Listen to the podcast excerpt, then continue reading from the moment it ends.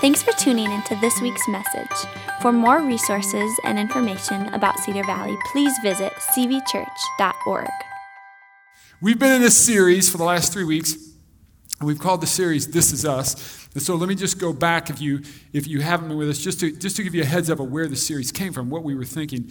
And, when you get to Matthew chapter uh, 22, there's a really uh, an interesting event that's going on. In those days, in the first century, when Christ was on the earth, there were two uber religious groups. And when I say religious, I don't mean that in a good sense.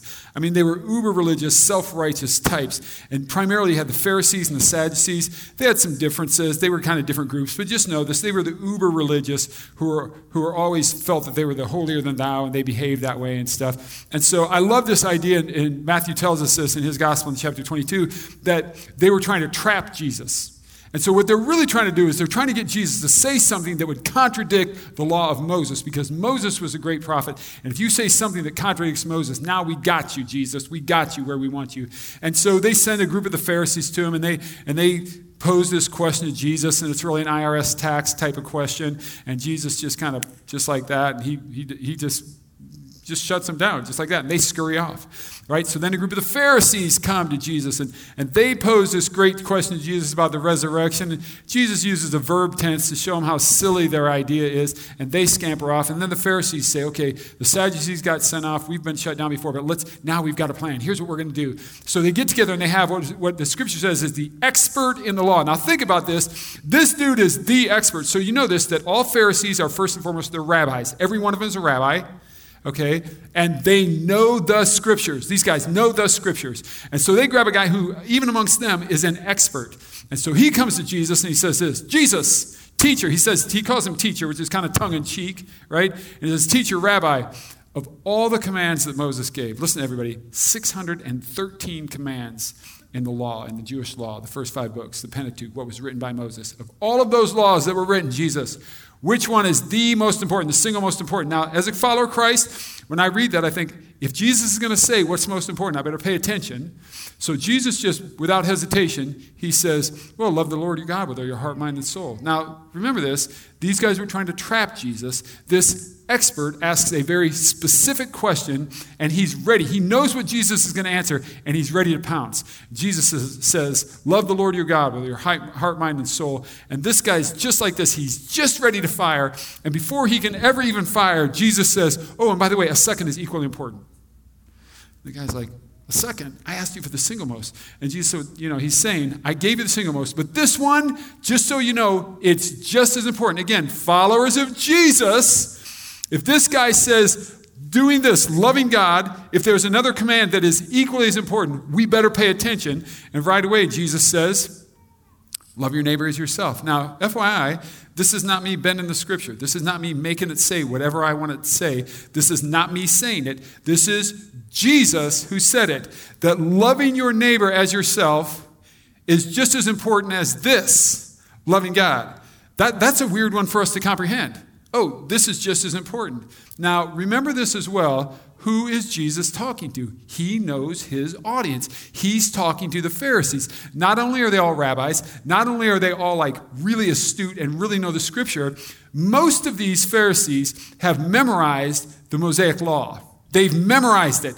The first five books of the Old Testament. Now, I don't expect anybody in here to have memorized it all. Like I get it. But just so I know where we're at, Raise your hand if you've memorized Leviticus, just Leviticus. Most of you? Okay, good. Put your hands down. Okay, just Deuteronomy, raise your hand. Yeah, a lot of people too. Okay, just the book of Exodus. A lot of folks, I got you, I got you. These guys memorize all five. They know all five. So here's what Jesus knows I know my audience. I know these are the uber religious who thinks like it's just about knowing God, loving God, knowing the scripture, knowing the scripture, knowing the scripture.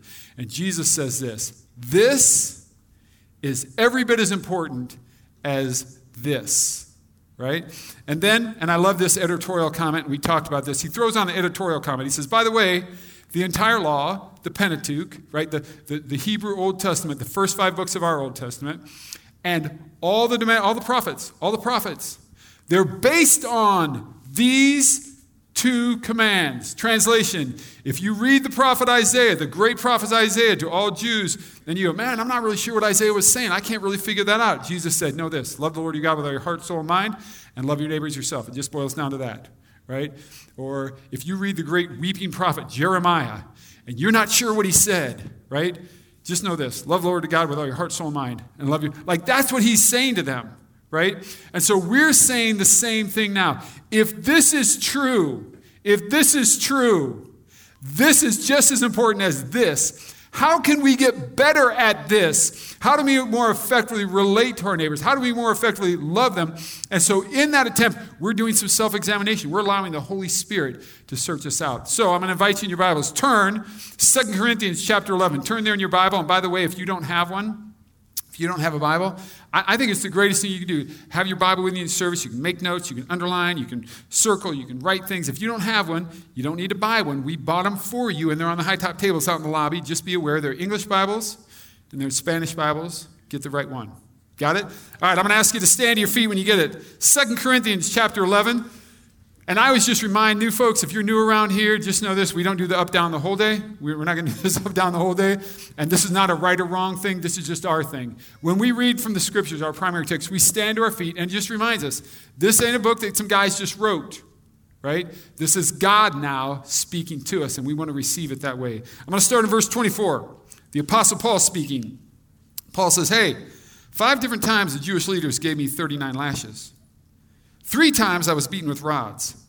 Once I was stoned. Three times I was shipwrecked. Once I spent a whole night and a day adrift at sea. Verse 26. I've traveled on many long journeys. I've faced danger from the rivers and dangers from robbers. I've faced danger from my own people, the Jews, as well as from the Gentiles. I've faced dangers in the cities, in the deserts, and on the seas. And I have faced danger from the men who claim to be believers but aren't. Verse 27 I've worked hard and long, enduring many sleepless nights. I've been hungry, I've been thirsty, I've often gone without food. I've shivered in the cold without enough clothing to keep me warm. 28. Then, besides all of that, I have the daily burden of my concern for all the churches. Verse 29 Who is weak without my feeling that weakness, and who is led astray that I do not burn with anger. Let's pray. Father, we say thank you for your holy word. Thank you for this passage that we've been given by the Apostle Paul. We say thank you, Lord. But our issue is this, God. We can't understand this unless your Holy Spirit gives us understanding. And so, Spirit, this morning we're praying, give us understanding. And Holy Spirit, I'm asking for very clear and specific understanding in terms of how this would speak into our lives, change us, make us more like Christ as a result. Glorify yourself this morning, Father. We pray in Jesus' name. Amen. You guys can have a seat. So, what I'm going to do is, we're going to look at this, and, and I'm going to set this up for you so you understand what's happening here. This is the second letter to the Corinthian church. Paul wrote the first letter. Paul went to Corinth, he planted a church. Now, understand this about Corinth. Corinth was a very pagan place, very pagan. It's uh, full of all kinds of unbelievable, immoral, sexual acts. And Paul preaches the gospel, and people start coming to know Christ. They come into relationship with Christ. Now, obviously, a lot of their old practices kind of want to stick around and stay around. So Paul plants the church. Eventually, Paul leaves he hears about what's going on, and so he sends Timothy with a letter. That letter is what we call 1 Corinthians. Timothy took that. Now Paul is still in Ephesus, and, and Paul is hearing some more things. And, and so Paul is writing this second letter. He's writing this second Corinthians. This is the second letter that he wrote to the church. And when you start at the beginning of this chapter, chapter 11, Paul is essentially saying this Hey, you guys, I love you. I have a deep desire for you. I long for you. I love you, Corinthians. So much so that I'm very concerned. Like, I want to present you, Paul says, as this pure bride to Christ someday. I want to present you, right? But I'm a little concerned because you guys seem to be listening to these false prophets, these false these prophets who are preaching a different Jesus, a different gospel, and I'm not sure why you're listening to those guys. I, I don't know why. And then Paul starts to do this weird thing where he kind of is comparing himself to them. And so if you back up in your chapter just a bit to verse 21, right before where we read, he says, But whatever these other prophets, whatever they dare to boast about, now listen, I'm going to talk like a fool here. I dare to boast about it too. Paul's saying, I'm going to boast about it. I, I don't know why I'm doing this, but I'm just going to talk in your terms. I'm going to boast about it. And then he says this Are they Hebrews? I'm a Hebrew. Paul says, I'm a Jew. Are they Israelites? Like, do they actually live inside the promised land? I do. Paul says, I do. I, don't know why you're listening to them. I'm that same thing. Are they descendants of Abraham? Meaning, are they born Jews? Not did they convert to Judaism? Paul says, I'm all of those. I was born a descendant of David. I'm a Jew. I live inside the land. He says, So am I. He continued, he said, Are they servants of Christ? I know I sound like an idiot here, is what Paul is saying, but I've served him far more. I've worked harder. I've been put in prison more often. I've been whipped times without number. And I've faced death again and again and again. So here's, here's the way that I think of this when I read this. Paul is talking to them and he's saying, Why are you following these false prophets? And so, in an attempt to persuade them, what Paul basically does is he's sending them their resume, his resume, with a cover letter. And what we just read was the cover letter. All right, everybody flip the page. Okay, now you're going to get to the actual resume. And Paul is going to just speak out his resume of suffering here to prove how his, his love for them is so deep. And Paul says this Look, five different times, five separate occasions, the Jewish leaders gave me 39 lashes.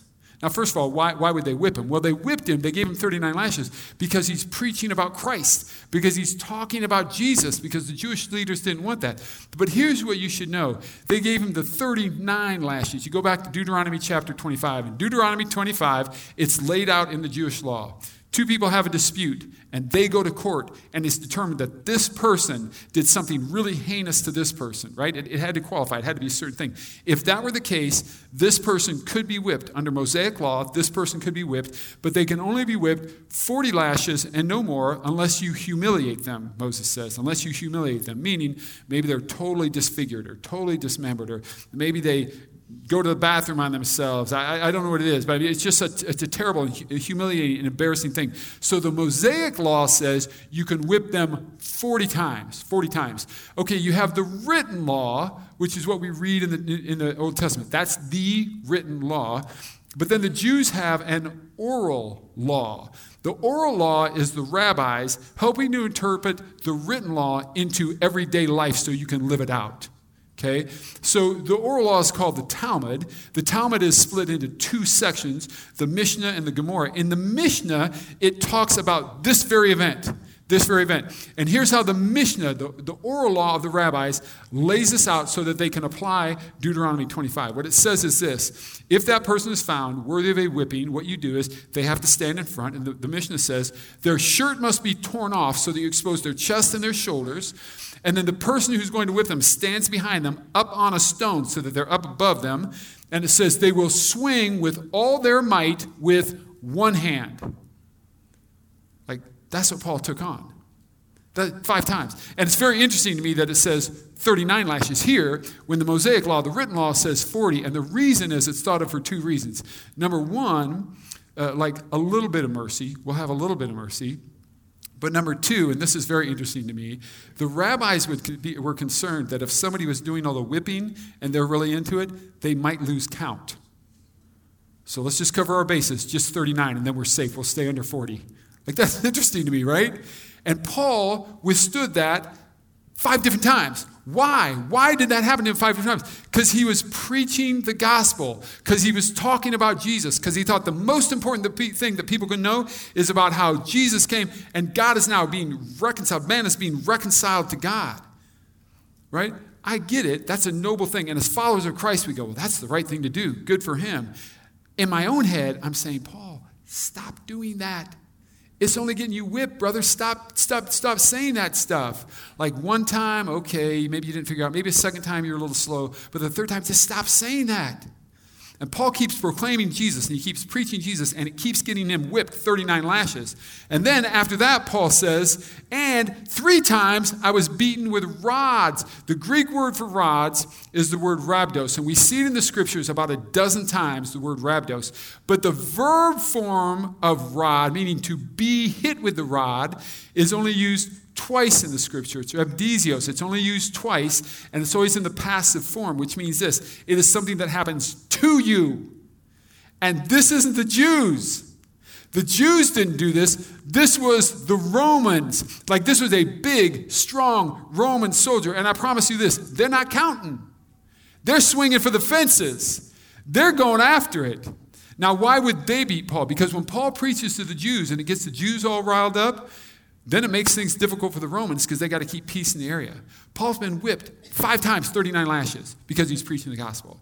Paul's been beaten with rods three times because he's primarily preaching the gospel. He's not done yet. He's still reading the resume. Once I was stoned, right? This is uh, Acts chapter 14. We read about it. That Paul, Paul is in Lystra and he heals a man who's crippled. His feet are crippled, and Paul just says, Get up and walk in the name of Jesus. Basically, the guy gets up and he walks. And everybody starts going cuckoo, and they're like, Oh, this Jesus is the real thing. This Jesus is the real thing. And some Jews, some very religious, traditional Jews, came from, it says, from Iconium and from Antioch, and they didn't like that these Jews were now looking to Jesus, that they would be influenced to Jesus. And so they stoned Paul. Now, to be stoned means this they might throw rocks at you, but in all reality, what happens is they have a pit that they use, and you're down in the pit, and they're throwing rocks down at you. And you only do it for one reason, and that is to kill him. And so when they get all done, they drag Paul out of the city. Why? Because they thought they killed him, because that's what they set out to do. And yet Paul survives it. And in my head, I say, Paul, stop doing that. Like, you just got to quit, brother. You can't keep talking like that, right? He's not even done yet. Paul says, Three times I was shipwrecked. Additionally, he says, Once I spent a whole night and a day adrift at sea because of the shipwreck. Why was Paul shipwrecked? Because Paul had three major missionary journeys in his life. Like Paul sailed all around the Mediterranean rim. He starts in Israel, sure, but he goes up from there and he sails all the way around. He would have gone around Turkey, what's modern day Turkey today. You know, they have uh, Ephesus and all those cities, and he gets all the way around to Greece. And, and Paul's in all kinds of terrible weather. And uh, why? Because he thinks it's the most important thing to preach the gospel. Because he's got to make this better. He's got to reconcile God to man. He's got to talk to them about what Jesus has done. And so he keeps traveling and he's shipwrecked and it's almost costing him his life, right? And then Paul just continues and he says, I've traveled on many long journeys. I've faced danger from the rivers, danger from robbers. Why? He's preaching the gospel. I've faced danger from my own people, the Jews, as well as from the Gentiles. He continues. He says, I've faced danger in the cities, in the deserts, on the seas. I've faced danger. This is the most painful one for me. Just think about this a minute. For men who claim to be believers, but aren't. Isn't that sometimes the hardest? Is when another person who says, I'm a Christian, I'm a follower of Jesus, I'm a believer, isn't that painful? When those people wound you, I, that's just the hardest one. He says, I've worked hard and long, and I've endured many sleepless nights. And I read that, and I read that, and the question that keeps popping into my head is, Paul, what are you thinking? Why would he continue? It's easy for us. We go, oh, he's a follower of Jesus. He's a follower of Jesus. You know, he saw the resurrected Christ. I'm like, I know, but how many times do you have to get whipped and beaten before you just stop? Like most people figure this out. How is Paul able to continue? Why does Paul continue? Where does that come from? And the answer is this God made Paul a reformer. That's how God made Paul. Now, if you just walked into the series and you haven't been with us, we're studying the scriptures to say, how do I become more Christ like in my behavior? In a very personal way, in an extremely personal way. I mean, like in a real and tangible way. How do I do that? So, we use an additional tool that's, that's assessing personalities and some of our general traits. If you haven't taken the assessment, you can still do it. Go online, go to our website. It's on our homepage. This is us, personality assessment. You can take it, it's free. And it's by a Christian organization that does it. And so we get to see what are our general personality uh, uh, characteristics. Because again, I'll go back to this. Here's what we're really trying to do through this series.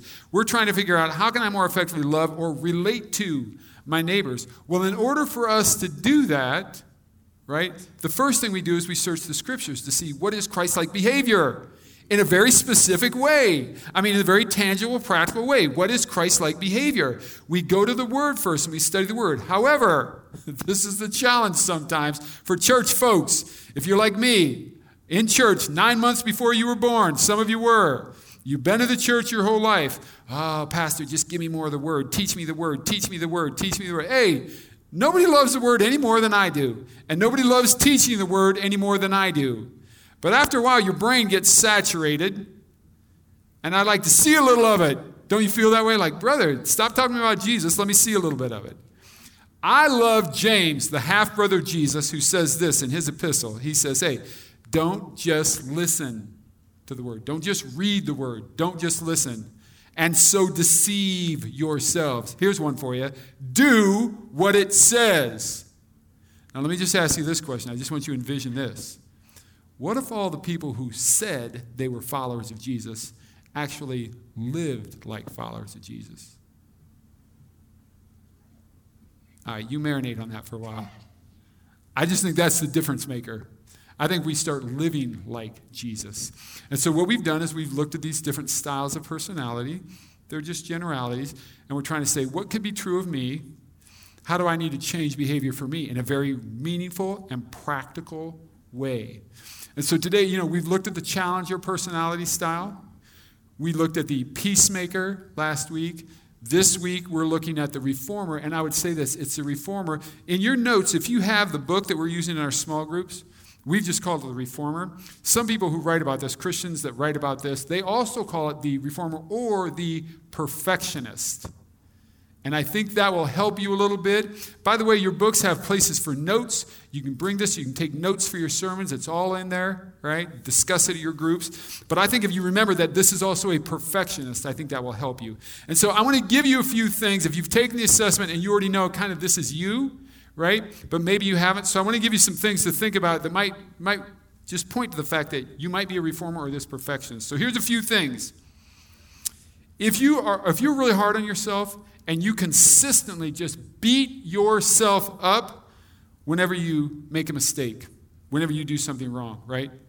If that's true of you, you might be this reformer, this perfectionist. That could be you. If people have told you that you can be really critical or judgmental, if people have ever said that to you, if you know that about yourself, man, I'm really critical, I'm really judgmental, you might be a reformer, you might be this perfectionist. If you don't feel comfortable when you try to relax, if somebody says, hey, just relax for a while, and you're like, okay, and now you fidget because you, you feel like I should be doing something, right? That might indicate that this, this might be true of you. Now, just remember this we all have some of these personality traits, but for some of you, every single one of these will just ring true, right? Oftentimes, you're like, oh man, so many of those were, were for me. If you get upset when people break or ignore the rules, and I'm talking about like, like really upset because that dude's in the left lane. Does he not know about the left lane? Or you see the cat at the grocery store and you're like, that dude's in the express lane. He has nine. There are nine. Like you want to let store management know there are nine items in his bas- basket, right? You might be a reformer. You might be a perfectionist. If details are really important to you, like details, like you're a detail person, details are really important to you, you might be the reformer. You might be the perfectionist right?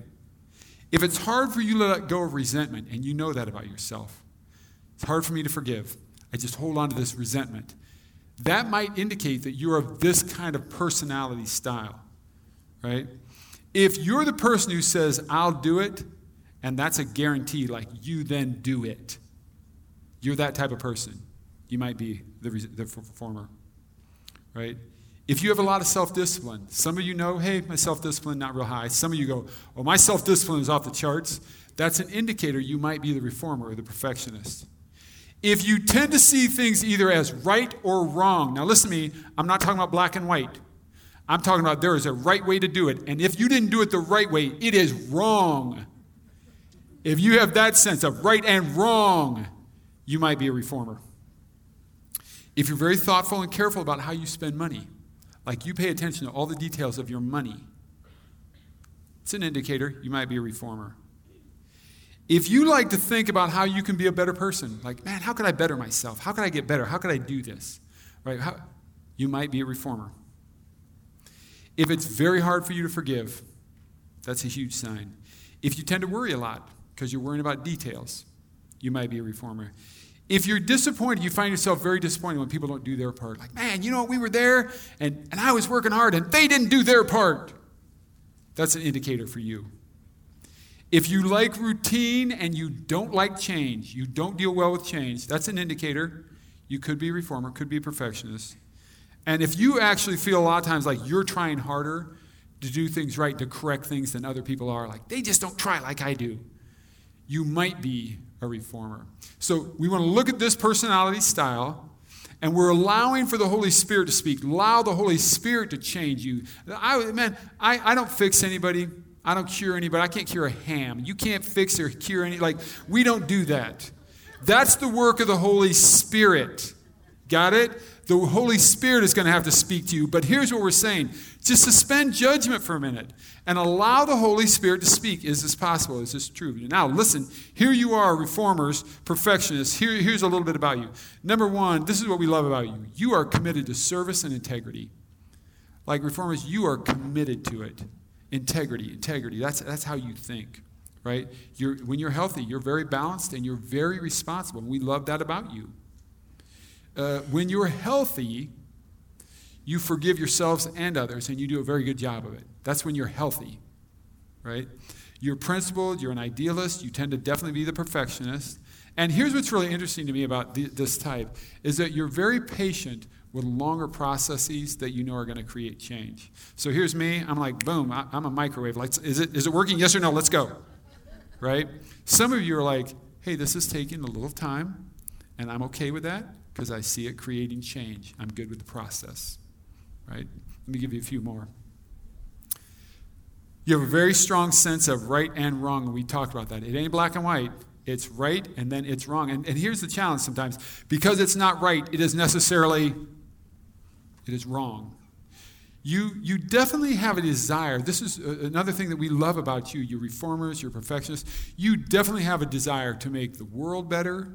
And I don't mean in a mushy, let's all join hands and hug each other kind of way. I mean, like, you really want to make the world better. You believe that. And as a follower of Christ, you want to do what would make the world better for God's kingdom right? You want to make your church better. You want to make your community better. You want to make your job place. That, that, that's just the way you're wired. It's the way God made you. Uh, very much like the challenger that we talked about in week one, is that you can't turn a blind eye to injustice. You're not going to have it. You won't stand for it. And you're not afraid to stand alone at any cost. Like, I'm alone. I know this is right. I know God has put this in my heart. And if nobody stands with me, I'll stand here by myself. Like, that's kind of the way you're wired.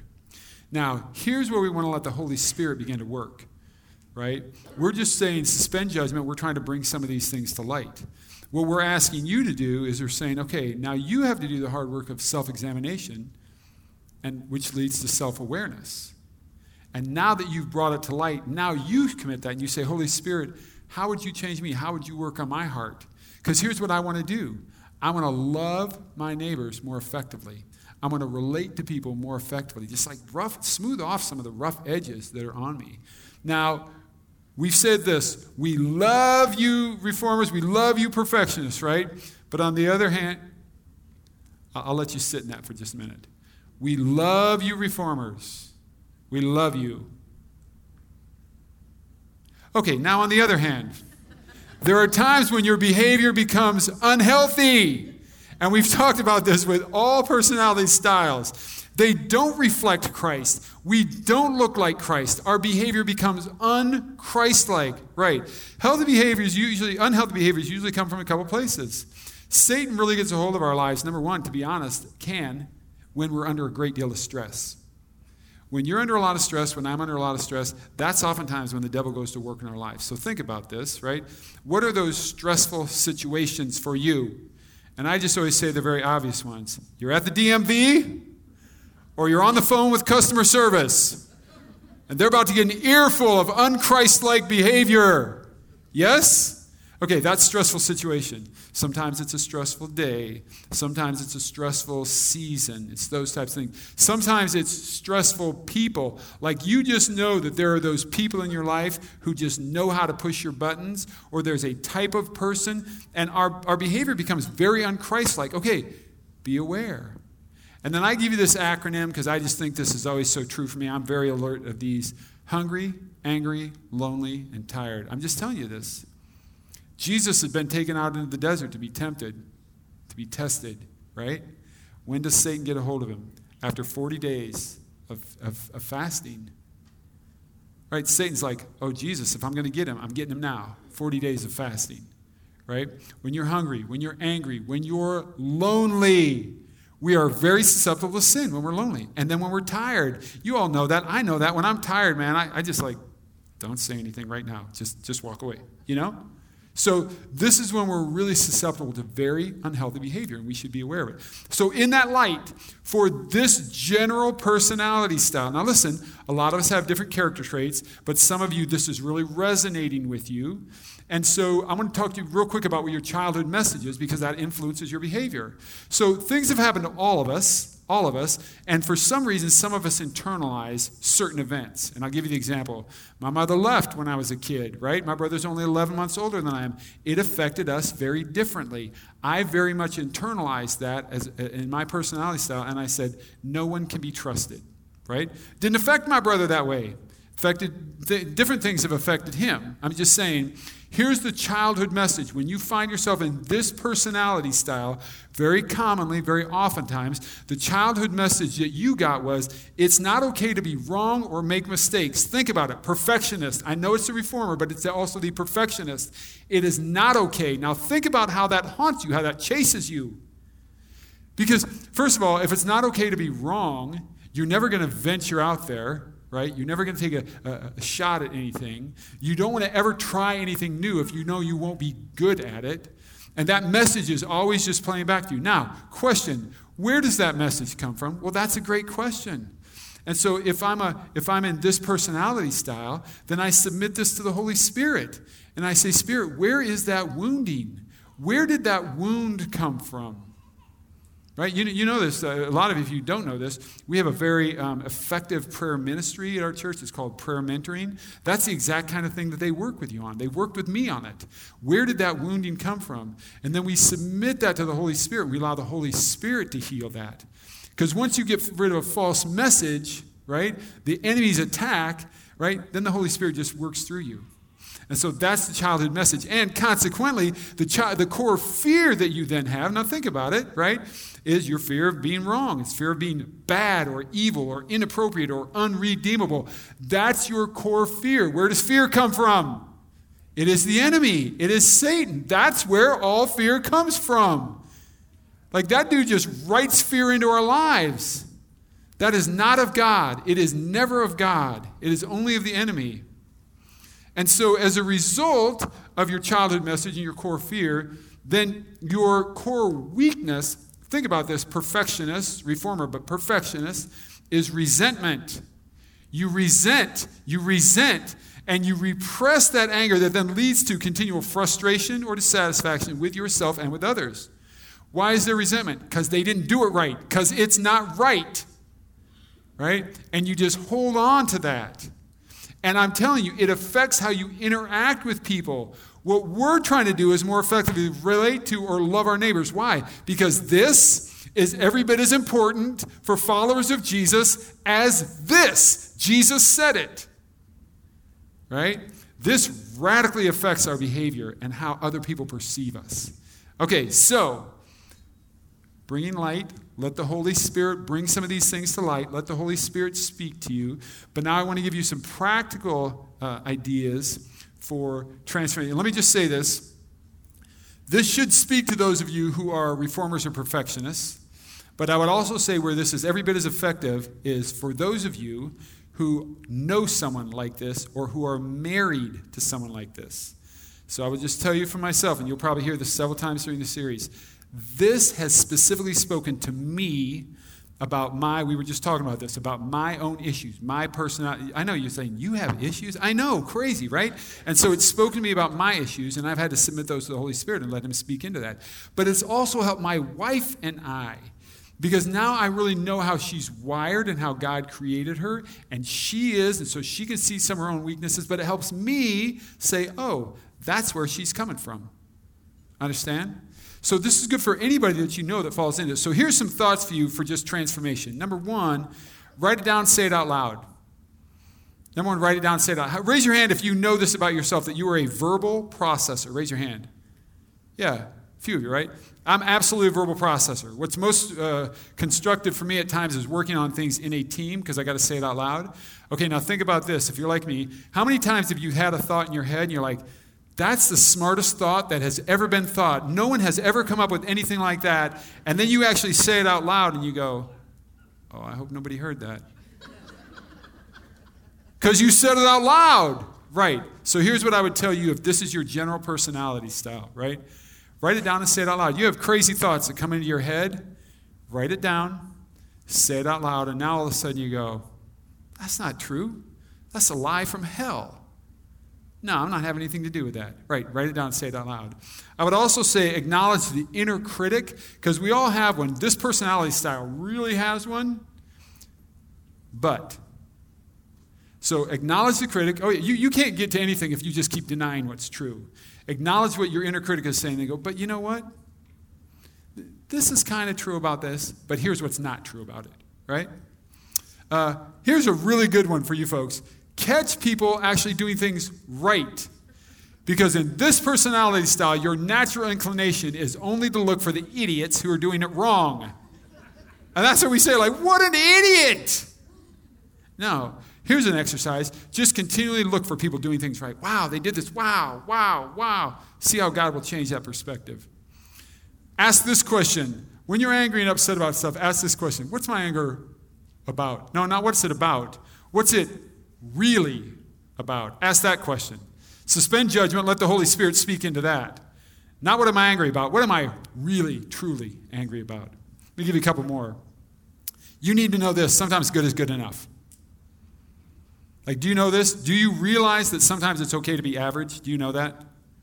So here's how we wrestle with this here at church, for instance. There are certain things we say, hey, we're going to pursue excellence, we're going to pursue excellence, we're going to pursue excellence. And then sometimes we go, that's good enough. It's good enough. I love just nerding out, geeking out, working on sermons. I love that. I just, you know, I could be working on this sermon until tomorrow, three years from now. You know what I'm saying? And sometimes the sermon is done. It's good enough. It's good enough. Allow God to use this, right? You people need to know that sometimes average is okay. It's okay to be average. That's all right. As a result, I, I encourage you to do this do something you're not good at. I do it every Friday. I golf. That's what I do, right? It's therapeutic. Like, I'm terrible at this, right? Do something you're not good at. And just, it's okay. It's okay that you're not awesome at everything. Forgive quickly. Quickly, man. When something comes up and you sense that in yourself, there's resentment or something, just deal with it right now. Forgive quickly. And then ask for, ask for criticism, accept criticism. Hey, I did this. How did, how did you receive that? How did you take it? How, how did I do? Like, be honest with me. I want you to be honest with me. Okay? So each week I've tried to give you a personality picture, like something to think about. And I'm going to show you one today. This is, I, am talking about the reformer, the perfectionist. Some of you would remember this movie. You've read the book, To Kill a Mockingbird. It's about a 1962 movie. It's like 40 years before I was even born. I have no idea. And so it's, it's uh, To Kill a Mockingbird. Gregory Peck plays uh, Atticus Finch. And this is his daughter, Scout. And Atticus Finch was a, an attorney in the Deep South in the 1930s. And I get it. I, there are all kinds of reasons that this movie has been banned, and I'm, I, am i am all good with it. So don't send me emails about how could you use that as an example. I'm just bringing up the character, okay? But Atticus Finch is defending a black man specifically in the Deep South who is falsely accused. And at one point in the movie, his daughter says to him, Dad, why would you even try to defend a guy that you know you can't win that case? Basically, she's saying in the 1930s in the Deep South. Why would you even take that on when the best thing that will come out of that is that everybody in this town is going to hate you? Why would you do that? Now, this is a reformer. This is prophetic. This is what we love about you folks. If you're here, man, if this is you, this is what we love about you. This is what he says to his little girl. Before I can live with other folks, I got to live with myself. The one thing that doesn't abide by majority rule is a person's conscience. See, reformers, perfectionists, that's how you are. That's how God wired you. It's how He made you, and it's why we love you. It's why we're thrilled that you're a part of the body at Cedar Valley. It's why we're thrilled that you're a part of the kingdom, right? You bring us something that almost no one else has. And so we love that about you. Now, more importantly, when we see these behaviors, we saw it in Paul, we see it in a lot of you. More importantly, this is a Christ like behavior. And I want to show you this behavior modeled by Christ because our goal isn't to be like Gregory Peck, that's for sure. Our goal isn't even really to be like the Apostle Paul, even though he says, Follow me as I follow Christ. Our goal is to be like Christ. So you need to see this displayed in Christ. Luke uh, chapter 9, Jesus is telling the disciples about it's not going to go well for him. He's starting to tell him that. And he says this The Son of Man, he's referring to himself. Jesus said, I have to suffer many terrible things. He's saying, I'll be rejected by the elders, the leading priests, and the teachers of religious law. I'll be killed but on the third day I'll raise from the dead. Now, Jesus is saying how terrible it's going to be for him. He knows. And in Luke chapter 9, he just keeps talking about how he's going to suffer, how he's going to die, how he's going to suffer and die. He's telling his disciples this. And then when you get toward the end of the chapter, he says this As the time drew near for Jesus, that's him, to ascend to heaven. Now just remember, this is Luke chapter 9. The resurrection, ha- uh, the crucifixion has not happened yet. Jesus has not risen from the dead. So this ascend to heaven means Jesus got to die. That's what it's really saying. As the time drew near for Jesus to go and die, and then it said, I love this. Jesus resolutely sets out for Jerusalem. I know I got to suffer. I know I got to die. I know that this makes things better because I know that my death, burial, and resurrection has the potential to resurrect mankind to God Therefore, I got to do this. Like that word resolutely, that's you folks. That's who you are. It's the way God made you. We don't get that from almost, I mean, we, we see that glimpses from other people, but you bring that to us. And so we celebrate you. We celebrate the Creator who made you that way, and we give him praise and we give him glory. So let me give you guys the big so what. If you're new, we always just say that the big so what is this. In case you sleep through the service, don't worry about it. We give it to you in one line. Reformers do whatever to make the whole world better. That's what you folks do. We love that you're part of the kingdom God. We love that you're part of Cedar Valley Church. You bring us something so special and so unique. Watch this.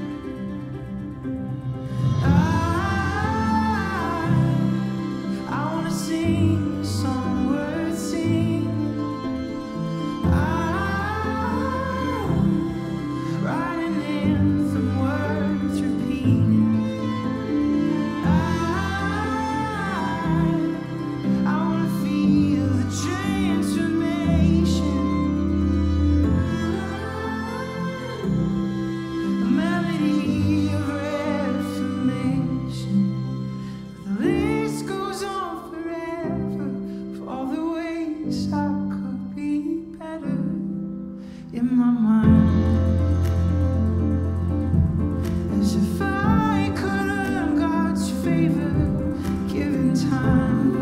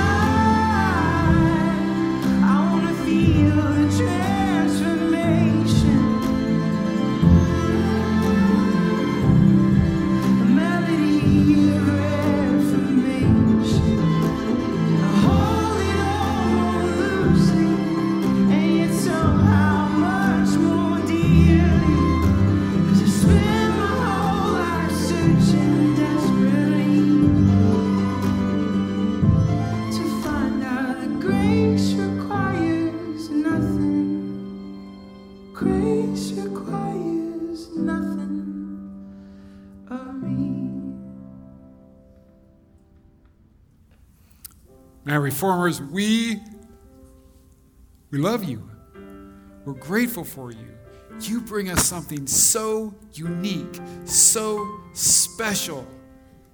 And now we're saying, let the Holy Spirit examine you, bring it to light, heal what needs to be healed, transform and change. Why? Because this is as important as this. And so we want to do this more effectively. We want to relate to our neighbors. We want to love our neighbors more effectively. Let the Holy Spirit transform you, let Him change you. Would you bow your heads with me, Father? Thank you for today. Thank you for these individuals, God, that you brought to the church. Thank you for the role that they play in expanding the kingdom. Thank you for the beautiful way that you've wired them, God. And now we pray that your Holy Spirit would begin to work, that your Holy Spirit would work on them, that would expose things and uh, allow them just to receive. Because what, what to them will feel like criticism, Lord, allow them just to receive. Allow the Holy Spirit to work on their heart, to model Christ more effectively, to love their neighbors, to relate to their neighbors even more effectively. God, that's our prayer this morning. With your head still bowed, you know, we talked earlier about, I believe that some of you, God has been calling you and he's saying, hey, don't quit now. You're almost home. And if that's you here this morning, you've never surrendered your life to Christ, I want to give you the opportunity to do that this morning. You might also be here this morning. You would say, you know what? I've gone to church a long time, but I've never really walked with him. You might say, I once called myself a follower of Christ and I surrendered my life, but you know, I'm so far away from him. I'm talking to all of you this morning. I want to give you an opportunity to make things right with God. So I'm going to pray a prayer out loud. You pray it silently in your heart. It's not a magic prayer. It really matters what's in your heart. But if that's your heart's desire this morning, you would pray this God in heaven, I acknowledge who you are. You are the great creator, you are a holy God. I also acknowledge who I am, that I'm a sinner, that I've sinned. And so this morning, Lord God, I confess my sin, and right now, I'm laying it all down, and I'm asking you, the great creator, to forgive me to forgive me of my sin. Thank you, God, that there is forgiveness. Thank you. I receive that forgiveness. I surrender my life today. I commit my life to you today, God. I just begin the journey, the very start today. And I'm saying, God, give me strength to live the rest of my life following after you, serving you. I pray this in Jesus' name. Amen.